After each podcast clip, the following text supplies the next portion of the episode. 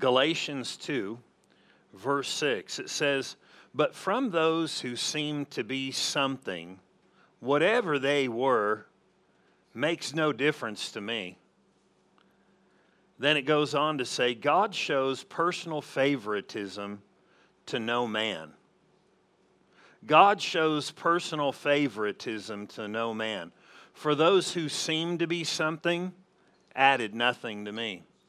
Paul, uh, right here, had gone to this group of people, and they were at the council of the church. These were leaders in the church. And it's interesting what he said about these leaders. And we're talking people like James, the brother of the Lord. We're talking about Peter, who walked with Jesus, who attempted to walk on water with Jesus. These are people who the Bible themselves calls pillars in the church. And he makes this interesting statement when he went to them. He said this He said, I didn't get anything from him. Wow, that would be interesting. And he said this right there in the middle. He said, God shows personal favoritism to no man, to nobody. Well, who is he talking about here?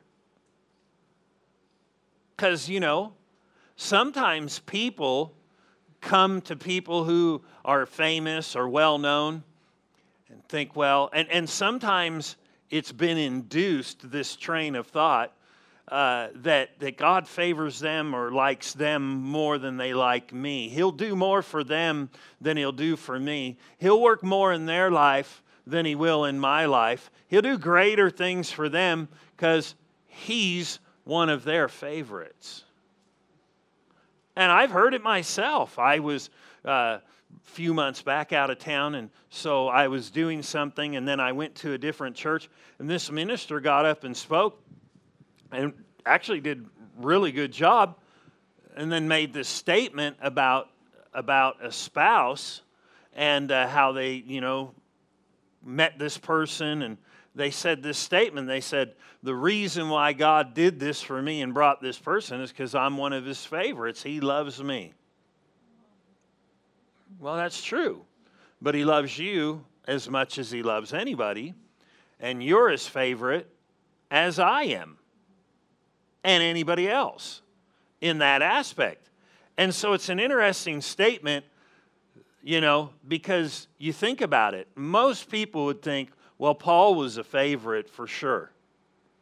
So God probably let him slide on some things and showed some favoritism toward him. And, well, this Peter, too. So God must just have favorites because look at where they're at, look where I'm at. Look what they get, look what I don't get. Look what happens to them and doesn't happen to me. Or look at that person over there in church and look at that person over there in church and stuff. They get stuff I don't get.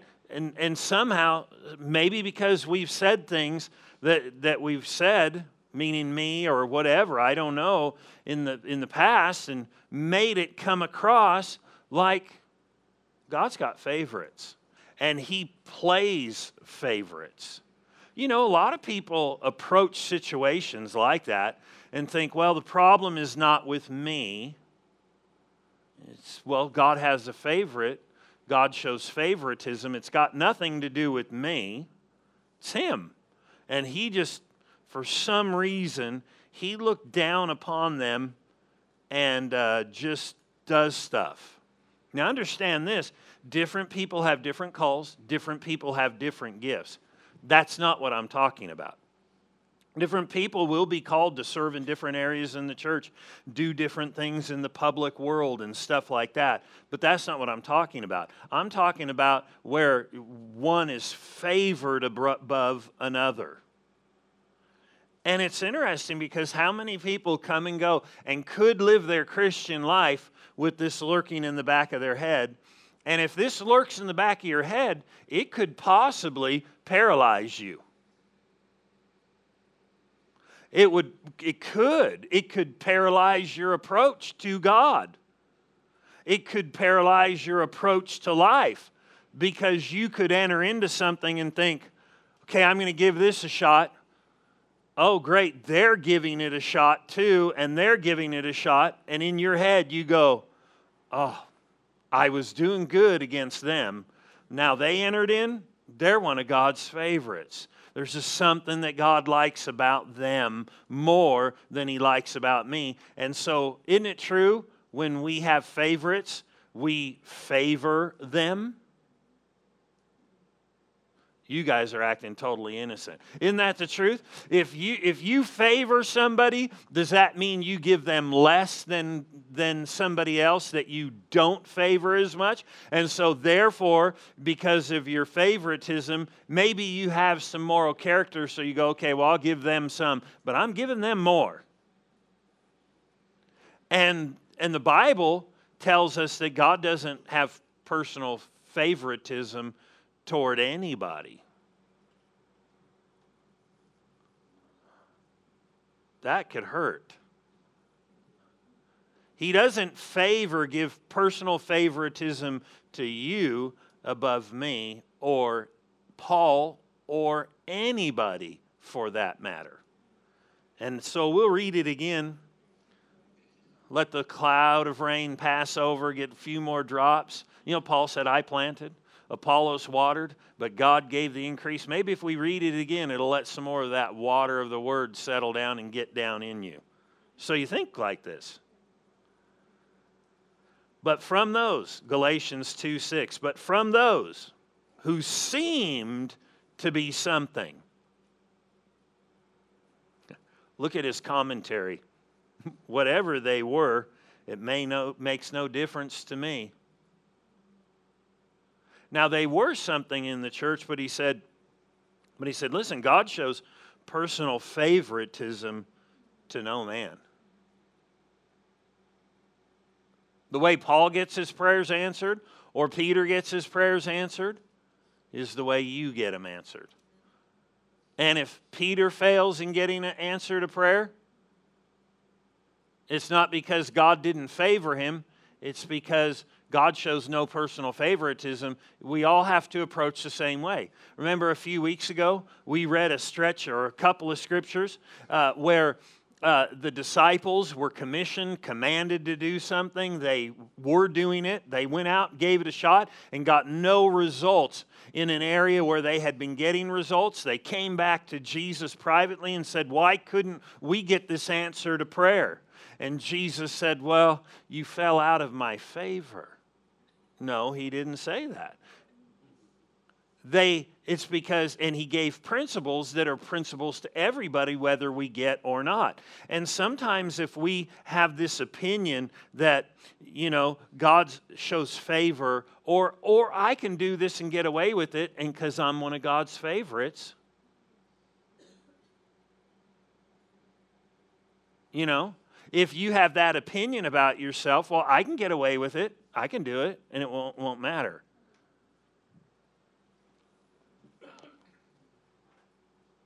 No favorites, no favoritism. Notice this in Romans 2. Actually, won't turn there. Turn to Acts 10. Acts 10.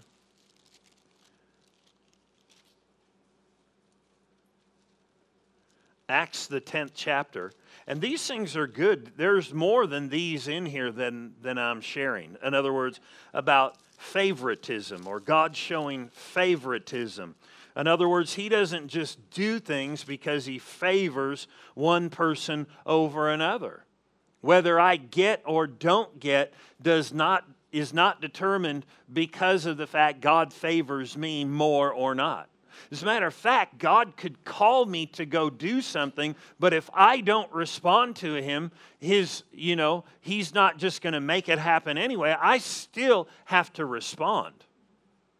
You with me? If if I don't respond, then he's just not going to do something favorably, you know, and go boom because I favor you and there it's done and you're in it now. All of us have to obey. All of us have to approach the same way. No matter what we do for God, God is not showing personal favoritism to anybody. Now, if you hear that wrong, you might think God's up there and he's totally grumpy and he's got his arms crossed, like, I'm favoring, I, no, no, no, no, to all of you. Because I show partiality to nobody. That's not what he's saying. No, because we know his love is totally extended toward everybody. And the Bible even tells us he doesn't forget our good works. And we know that our good works, when we obey him, are laid up before us in heaven, and we get rewards for them when we respond and obey. So it's not that he doesn't love those things, appreciate things. It just shows an underlying element of his character that he shows personal favoritism to nobody. To nobody. This is good. Somebody said, No, it's not good. Well, only if you thought he was paying personal favorite to you. Then you just got your bubble popped. But if you were thinking, Great, I'm the guy on the outside looking in, then this helps because then you realize he shows personal favoritism to nobody. It's the truth. I mean, we live in a world that's fallen. And so, in this world, we see it all the time. We live around it. And you can adopt this kind of thinking because, you know, on the playground, people favored their friends people favored this one. And so you can adopt that kind of thinking, well, that, that people who are in charge favor other people. I had gifts, I had talents, I had abilities, but they, they favored them. No, God doesn't pick like that. He doesn't do things like that. You with me? He doesn't have favorites. How he distributes and does things with talents and abilities is a different thing. But having favorites and showing favoritism, he does not. Notice this in, in uh, Acts, the 10th chapter, and we'll begin reading in. Um,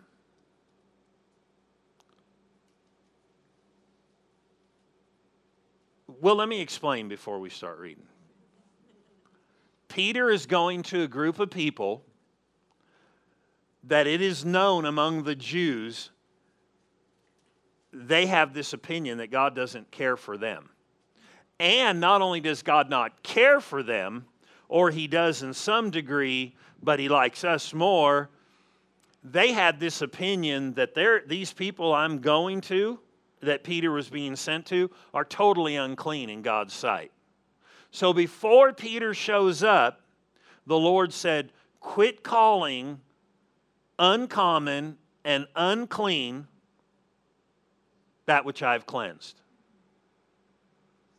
In other words, you need to take, change your opinion about how you see these people. Because God's opinion was different than their opinion. So he goes and shows up, and I mean supernaturally, God had to give him a vision, had to ha- get an angel to appear to a guy to send people, and then he goes there and he's now about ready to share and been sharing with this family, relatives, and friends that he was invited to come speak, and the Lord told him to go because he wouldn't have gone otherwise because he would have thought, these guys are not favorites for sure. They're those unclean bunch. They're the unacceptable ones. They're the ones that God just won't do things for. They're the outside, we're the inside. As a matter of fact, this mentality was so strong in these people. God said this in Acts 1, the Lord did, said, you know, he said, wait, you know, tarry in Jerusalem till you be endued uh, with power from on high.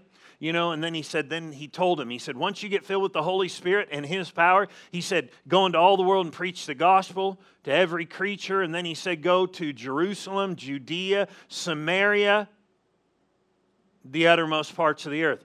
Well, if the he said, wait till you get filled with the Spirit, then in Acts 2 they are filled with the Spirit. This that we're looking at is now 10 years later. They have not obeyed God.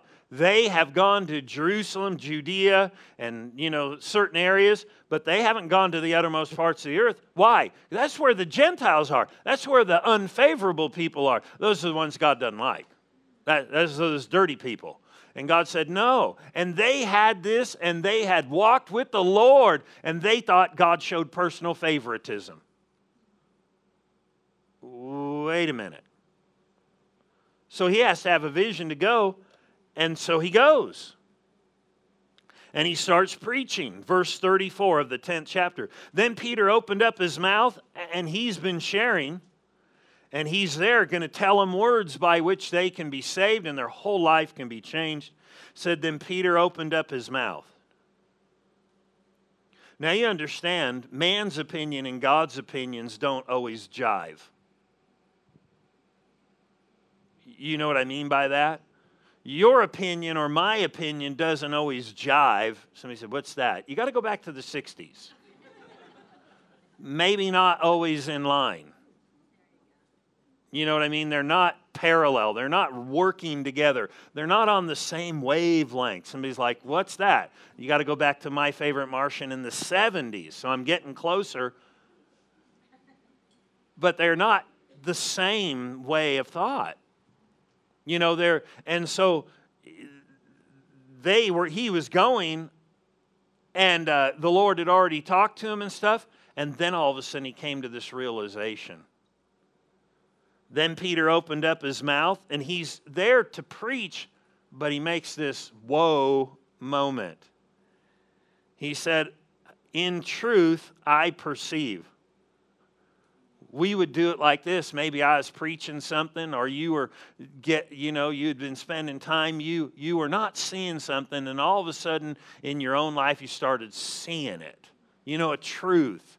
And you went, Oh, I'm getting it. Oh, Oh, I'm getting it. That's what's happening to him. He's like, oh, oh, uh, I'm getting this. I mean, he just blurts it out in front of everybody.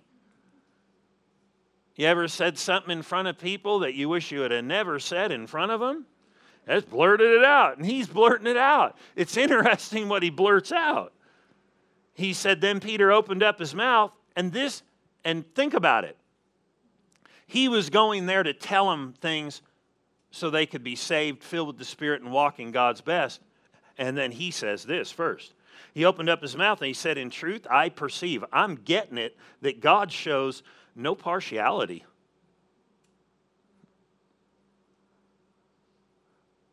He's there to preach to them. And maybe up until this time, he's thinking God is showing partiality. Because he said, of a truth, he said, I'm getting this. I perceive. This is a revelation to me. God shows no partiality. He's been pushed into this situation.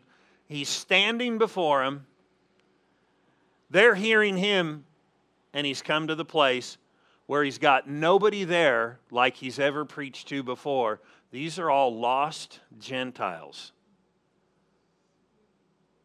And everybody else he's been reaching have been Jews up until this time.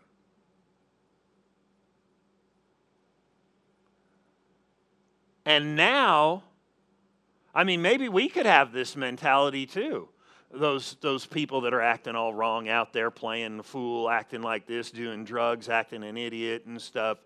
I wonder what god would do for them. Same thing no partiality. No partiality. He's not more partial to us. In this aspect we're children. We have rights and privileges but he doesn't show partiality.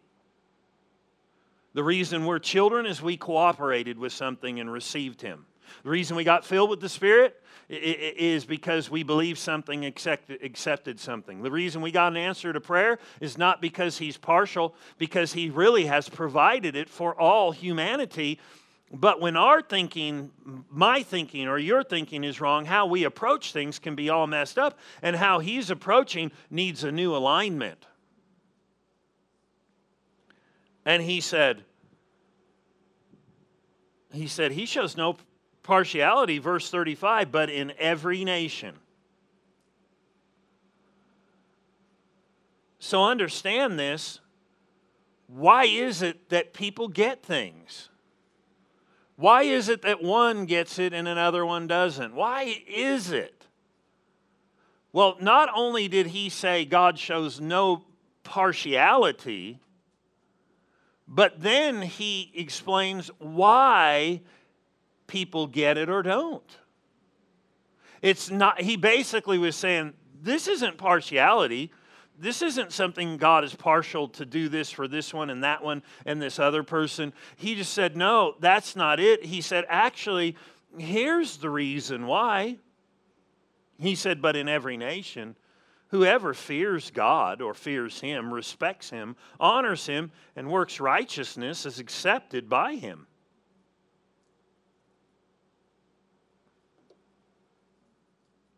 And then he goes on to explain that it comes through Jesus in the very next verse. But he said the approach is you got to fear or respect God, you got to obey God, and then primarily, he said the channel is through Jesus. It's the only way. But it's interesting. He said he shows no personal favoritism. And how many times have people thought that he shows favoritism to one another or to one person over another? And if I could get this favoritism, and some people just lay back and fall back and go, well, I can't get that. I can't I can't walk in that because for some reason they were chosen. You know, there are just some things you go, well, I just can't cook food like that. They can, so I'll go out to eat there if I ever want to eat that thing for some reason they've got something nobody else has or can have. And that's not the truth. What it is is a lacking of knowledge. You know, and then you could make that same thing. Now, you may still choose not to, but once you get the knowledge, you can do it. It's not that they have something that nobody else has. You with me? And so turn with me Actually, we're right here. Let's read let's read a little further on. Let's skip down. Acts 10 and we'll begin in 44. Peter's been preaching to him, and it said, while Peter was still speaking these words, and it wasn't just what we said, he talked about Jesus being the only way, Jesus being the one who was uh, empowered by God to do miracles and do different things and Savior of the world. And he went on and said this stuff. And it says, right, right in the middle, while Peter was still speaking these words, the Holy Spirit fell upon all those who heard the word. And those of the circumcision, in other words, these Jewish people that came with, with Peter, and those of the circumcision who believed were astonished. They were blown away. Why? Because these people who they thought surely couldn't get something from God because somehow God shows personal favoritism, but not to them, are now getting something. And as many as came with Peter, because the gift of the Holy Spirit had been poured out on the Gentiles also. Notice, those people, he said, Whoa, I'm realizing God is not showing partial partiality to anybody. Here's a fact God does not show partiality to one single person in this place. The same thing that will work for one will work for the other. And so he said, No favoritism. Then, verse 36, he said, Here's what they saw or experienced. For they heard them speak with tongues and magnify God. Then Peter answered, Can anybody now forbid water, in other words, to be baptized, that these should not be baptized who have received the gift of the Holy Spirit just as we have? So think about it. They didn't even, he's thinking, this goes much further. Uh, he's up there preaching, and all of a sudden these people start receiving, the power of God falls on them, and just out of the blue, they get they get converted, they start speaking in tongues, and start speaking forth things in their known tongue, magnifying God. And they're just going off. And Peter is now like, whoa. Obviously, God showed no favoritism because they received the same gift we did in the same way we did as in the beginning. Then it went even further. Well, if God shows no personal favoritism, they're saved now and they're filled with the Holy Spirit. Can we stop them now from being baptized in water? So they commanded, let's go baptize them in water. I mean, if God's not showing favoritism, who are we to stop them from moving forward and doing what needs to be done here? Let's go. I'm sure he was still gun shy. That's probably why he had the witnesses, and there is a truth in that. But why is it that God just did that? Why? Do people have this kind of idea regularly? Is it ingrained in man that if anything good happens, it's because God showed partiality? He just came and went, wham. And then he was walking down the street and saw some people and said, I like what she's doing with her earrings there and her hair. Wham! Not too sure about the sandals. Catch you next week, maybe. Now, he doesn't care what you're doing about your ears, so to speak, and your earrings. I mean, I'm sure he appreciates whatever, but whether you have sandals or no sandals, where you have a, whether somebody's got a needle in their arm injecting drugs, or or they're the one who's perfect at church every week, does he just go, I'm going to hit this one and not hit that one, or does he show no favoritism and he'll do the same thing for any of them if if they know? Here's the thing: we all know about lightning right? And uh, I have friends who live in the South. They probably are know more about lightning. I'm originally from Southern California, so when lightning happened, we opened the living room window, not the window, but the blinds, and watched the lightning. It was like, oh, that's pretty. Here, depending where you're at, it's a little bit more intense. In the South, it can be brutal. It can get that way here too. But I have had friends that were out playing tennis, and uh, all of a sudden one of the guys' hair stood up, and they knew. They just dropped their rackets and took off running, and lightning struck. They avoided it. Lightning does strike. But can you do something to maybe make it strike you? If you don't know how to do it, it's windy, lightning's out there, get a kite, I learned this. Tie key on there, a big old metal key, and get that thing up there. Chances get better the higher up it goes. Somebody's like, well, that'd be cool. We could maybe invent electricity. It's already been done, and they didn't invent it. Somebody's like, they didn't? No, it was already here. They learned how to channel it. That's what we're talking about learning how to channel what's already there. And so people look at this story and they go, Whoa, I wish this would happen again. It can, but you have to be purposeful. Somebody said, Oh, if I could only be there when it happens. You can. Well, where's it going to happen? I'm going to show you. Turn to Acts 15. I believe that these thoughts of partiality are really ingrained in humanity, and it does hurt people. But thank God for the truth. And we can recognize God is not partial over those people over me. As a matter of fact, anybody who's received Christ is we're all elevated to the same place as accepted, loved, and we have the grace of God. The things we need in life are ours, are afforded to us. Acts 15 7. Now, what had happened was there had been discussion now because here's these Gentiles that they were like, they're all coming in now, they're all getting saved. There's miracles happening, people are getting filled with the Holy Spirit and all this stuff. And they're like, well, what do we make them do? Because, you know, we had all these rules as Jews and now they're coming in. What do we need to do? and they're trying to set up what, what is it that's supposed to take place? And they really didn't put a bunch of rules on us like people are putting on people today. That's a side thought. I'm keep to myself on that. If you come in this circle, I'll tell you though. No. And uh, but there are some things that people do require of people, and, uh, you know, there's even people now say, well, if you wear this prayer shawl, God will hear you. Buy it from us. No. Sorry, I'll just get back here. He, he, these guys were these guys were getting this without it.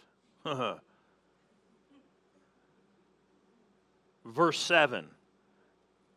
They're in the council of the church. These are leaders. Paul's there. Paul's been preaching. Uh, you know, Barnabas has been preaching. Different people have been preaching to the Gentiles, have been getting saved, they've been getting healed. There's been all kinds of miracles happening. And uh, so Peter gets up and, and kind of becomes the voice for the, the Jews, you know, because he was the one who introduced Christ to these Gentiles or was one of the first ones. Verse 7, it says, And when there had been much dispute, so they had a meeting with disputing. That's interesting. Peter rose up and said to them, Men and brethren, you know. What, what is it they know? You know that a good while ago, God chose among us that by my mouth the Gentiles should hear the word of the gospel and believe. Notice what he said. They would hear and they would believe. Why did the Holy Spirit come on them and fill them? Why did they get saved? Because they heard something right So, does it matter what a person hears? You better believe it. The Bible said faith comes by hearing, and hearing by the Word of God. So, hearing the Word and the right things can then cause faith to be put in you. And then my believing is like raising a lightning rod. I become the high point. I become the thing that God will strike not in anger. But when my heart reaches out in faith, believing what he said, and if you'll notice here, he's about to give the reason why it went down the way it went down back there, that we don't have a reason. He just said God shows no personal favoritism. But somebody said, well, they had that happen and we didn't.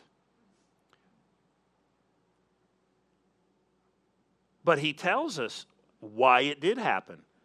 He said God chose that they would notice this, hear and believe. Well, we know believing is an issue of the heart, the core. You know, you can have a good attitude or a bad attitude, and without revelation or your face showing it, we would not know. But God sees behind your face. God looks at your heart. God sees what you accept, what you believe, your posture toward Him and toward His Word. And so He said, Preach the gospel so they could hear the Word, the good news, and then believe. So God, who knows the heart, He looked at their heart, He looked beyond their appearance, He looked beyond everything, and He looked where they were inside what brought them to having a right heart? They heard something and they accepted it. They desired it. They said, I want that. That's for me internally. I'm going to do this. I'm going to go down this path. I'm going to take this truth to myself. They were believing it, they were embracing it. And so it says, so God who knows the hearts A lot of times we know people's actions. Oh, brother, I'm with you. Oh, sister, I love you. But God looks beyond that. See, and that's why people get fooled. They go, oh, God must favor them. No, He looks beyond all that, and He looks right inside. And what was it that he, I mean, and here's the thing this story was sermon length. In other words, they got a sermon, and then this miracle of salvation and being filled with the Spirit happened. They accepted the word and grabbed it, and when they did, God moved right then. And this is what He did. So, God, who's involved in services, but what's He looking for? Notice it says, who knows the heart, acknowledge them by giving them the Holy Spirit, just as He did to us, and made no distinction between them and us. Because, see, they were thinking partiality. They're all here now, these Gentiles eh, are on the outside of this meeting. These are all Jewish believers in this meeting. And he said, God showed no respect, and he gave them the Holy Spirit just like us. And why did he do it? He didn't, he's not partial toward people. They just accepted what God said at face value. And it says, therefore, he purified their hearts by faith. Man, they got saved they got filled with the Spirit. And God wasn't partial. That's why I said it doesn't matter if somebody's got a needle in their arm. It doesn't matter if they're drunk. If they'll reach their heart out by the truth, they can get liberated. They can have a miracle. Somebody said, Yeah, but this other person, they've, they've walked so hard and done so much, and, you know, they're this and they're that, and they haven't gotten it yet because you can't get things by the work of, works of the law that you can only get by faith. It just, you have to get it by faith. The major way that anybody will receive is through faith.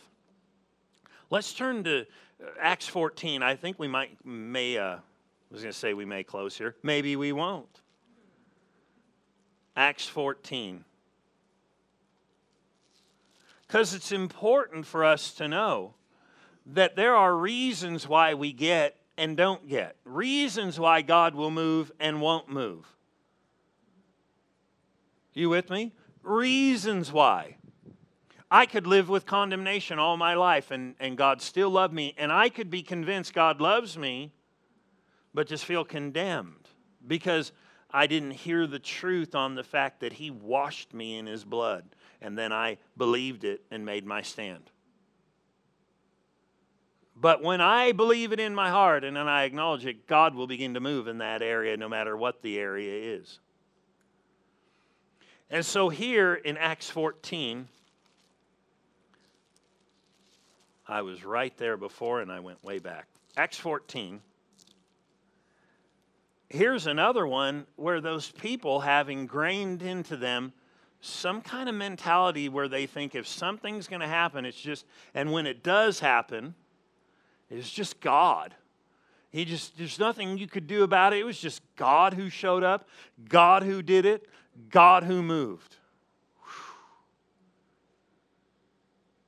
Here's the thing there may be people, there are people across the United States and around the world that God dealt with them to get up and go to their church where they're associated today.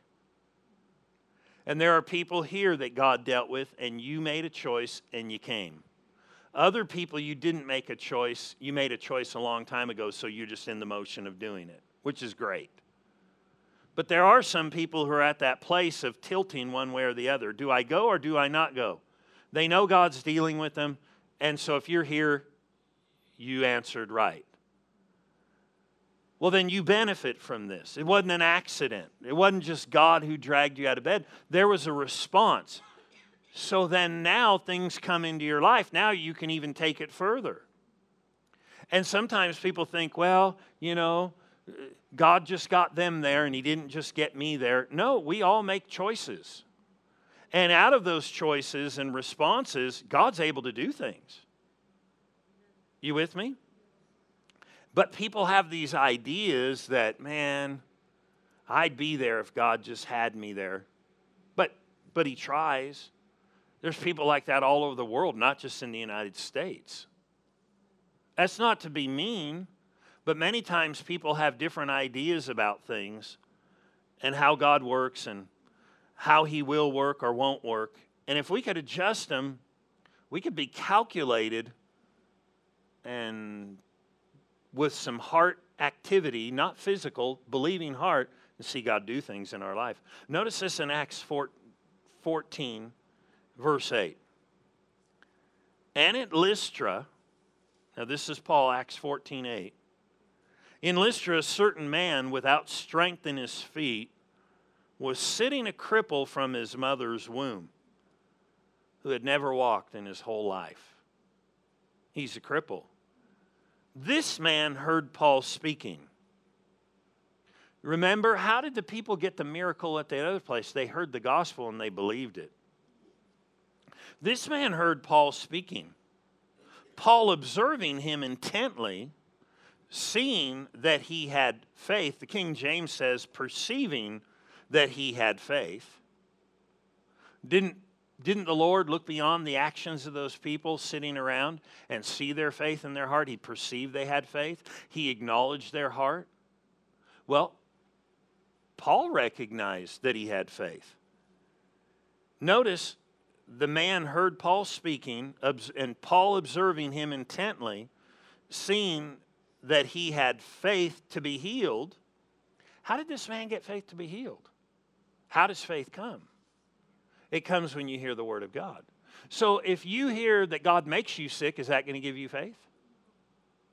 That God will heal you sometimes, sometimes He will, and sometimes He won't. What if you heard something like, by His stripes uh, that Jesus took, you, it was healing was already paid for? That's what the Bible said. That He took our infirmities and bore our sicknesses. And if you hear that, is it automatic then that you get a miracle? No, you must believe it. But notice this that he had faith to be healed, so he, he said with a loud voice. So the man had faith to be healed, and he's not even healed. So that means somebody could have faith to be saved and not be saved. Somebody could have faith for an answered prayer and not have an answer to prayer. So, what did Paul do? He wanted them to act as faith. And when he acted his faith, when he believed and, and responded in action, he got a miracle. Notice this. Paul, observing him intently, seeing that he had faith to be healed, said with a loud voice. So he already possessed this faith of healing, but he yelled at him. Oh, now Paul's yelling. He said, Stand up straight on your feet. But the man had faith but wasn't healed, so he yelled at him, Stand up on your feet. Act on your faith we would say today. Act on what you believe. And he, he told him exactly how to act. You believe you received the Holy Spirit? Begin to speak. But it's got to be the process of having faith, knowing what the Word says, accepting it, and then acting. And notice he said, Stand up straight on your feet. And he leaped up and walked. But what are we talking about? Partiality, wrong opinions of how God works. Notice this this whole group of people had a total wrong opinion about how God worked. Now, when the people saw what Paul had done, now, did Paul do anything? Well, he preached the gospel. He perceived that the person had faith, and he yelled at him in that order. Hey, stand up. That's what Paul did. The man did three things he heard, he believed, and he acted. Paul did three things he preached, he perceived, and then he acted. But he couldn't act for the man. So that's really what happened. And so that's what we want to target but all these people were missing it, the target, so it was probably a good shot that none of the other ones were going to get it because they were thinking God's partial. there's just just God does. These God this this just stuff just happens. If it's if it does it, it's nothing we can repeat. Notice what it says. Verse 11 now when the people saw what Paul had done they raised their voices saying in the Lycaonian language the gods have come down to us in the likeness of men and Barnabas they called Zeus and Paul Hermes or Apollos or Mercury. And then it says, because he was the chief speaker. They're totally attributing this stuff to the wrong thing. If they could do it, could we do it? Somebody said, Oh, I'd never attribute it to Zeus or whatever. You know, I like that Neptune guy, you know, in the cartoons, you know, or in the movies with the thing and he gets to swim. But we would never attribute it. We, but, but how do we attribute it? Well, you know, those people, it's just God did some stuff and you just never know what the Lord's going to do. You just never know. Where is that verse in the Bible, by the way? Because I've been looking at for that one for a long time. You never know what the Lord's going to do. And these people totally came with the wrong approach, and they're just sitting there going, Well, God had to do this. It had to be some big something, and, and they're all wrong.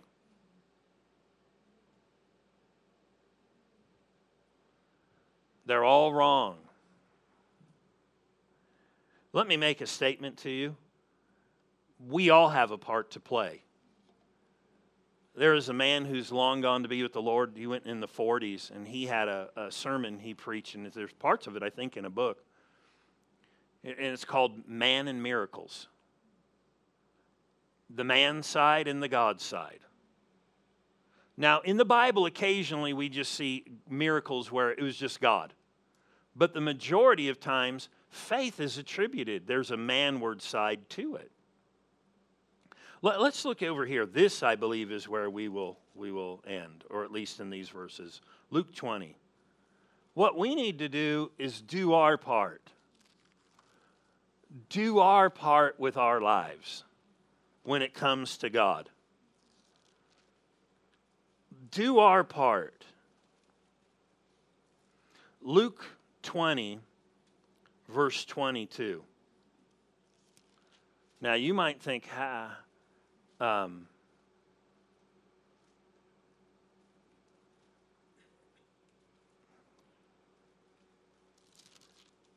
where did I tell you? But I know, let me see.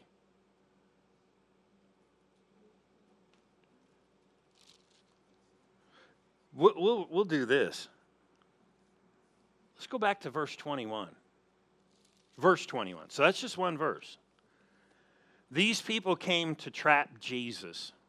And it's interesting what they said. Then they asked him, saying, Teacher, we know that you say and teach rightly. They're setting him up, they're trying to trap him. And you do not show personal favoritism. Not even Jesus showed personal favoritism, that was an observation by them. But you teach the way of God in truth. Here's where they wanted to trap him. He says, Is it lawful for us to pay taxes to Caesar or not? Is it right to pay taxes or not? But he perceived, hey, we got a lot of perceiving going on. God perceiving their hearts, Paul perceiving, you know, his heart. And now we got Jesus perceiving their hearts. And then Jesus said it like this Why do you test me? Could you perceive that somebody, not by appearance, has certain things going on in them? Seems to be. Why do you test me? Show me a denarius, a denarius, you know, this coin. Whose image and inscription does it have? So they had these just like us with a penny with Abraham Lincoln or George Washington on something and, you know, different ones. But notice this. And they answered him, Well, Caesar's image. Verse 25. And he said to them, Well then, render to Caesar the things that are Caesar's, and to God the things that are God's or that belong to God. If you want God to do stuff in your life, isn't it true that if you want the world to do certain things, you cooperate with it, you render to Caesar the things that are Caesar, you work your work, you do your job, and you know that then there's a rendering unto you. Is that not true? You know, I mean, if you speed, then there could be a rendering unto you. You, what, what, what you give out, you get back. We know that. I mean, if you invest in your family, if you neglect your kids, your kids will grow, grow up without. Period. You can pray all you want to, they'll just go without. Well, I'm just going to pray. You know, praying, that's important. Loving is important too. What if God just said, Well, I don't need to fellowship with you. I, I just, you will not do without. No, there are things people need. And if you don't get them, you, you, you do without. God can help us, don't get me wrong, and fix things, work, but still you went without. But notice this. Somebody said, Well, what's this got to do with what we've been talking about? Well, somebody said, Well, there's that favoritism part. But notice what he said right at the end. He said, Things that belong to Caesar, you gotta you gotta do the world thing the way you gotta do it. But he said, We also, if you belong to God, render to God what belongs to God. If you really want God to do things in your life, you have to render to God what belongs to God. Somebody said, Well, what, what, what belongs to God? You, if you're saved. One reason why some people don't get out of their Christian walk what they should is they don't render to God what is His. They have their own life and they live it their own way. They don't render it to God.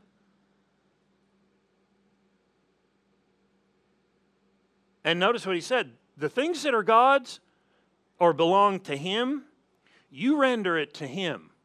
Didn't the Bible say the same measure you use when you give, you get back? Well, if I render my life to God, how much is that? 99%? It means though I render to Caesar, I still carry my Christian values to work with me. Whatever I do because my life belongs to Him, didn't the Bible say this when somebody gets saved that they're sealed with the Holy Spirit of promise? It's the mark you belong to God. You got His image. You've been created new. You belong to Him. So don't worry about everything else. Render your life to God. If you will render it to God properly, wouldn't reading your Bible be part of rendering it? Right? Because if I read my Bible, I'm finding out from God what's going to happen. I'm rendering, I'm doing what He said, then, then faith is going to come in my heart.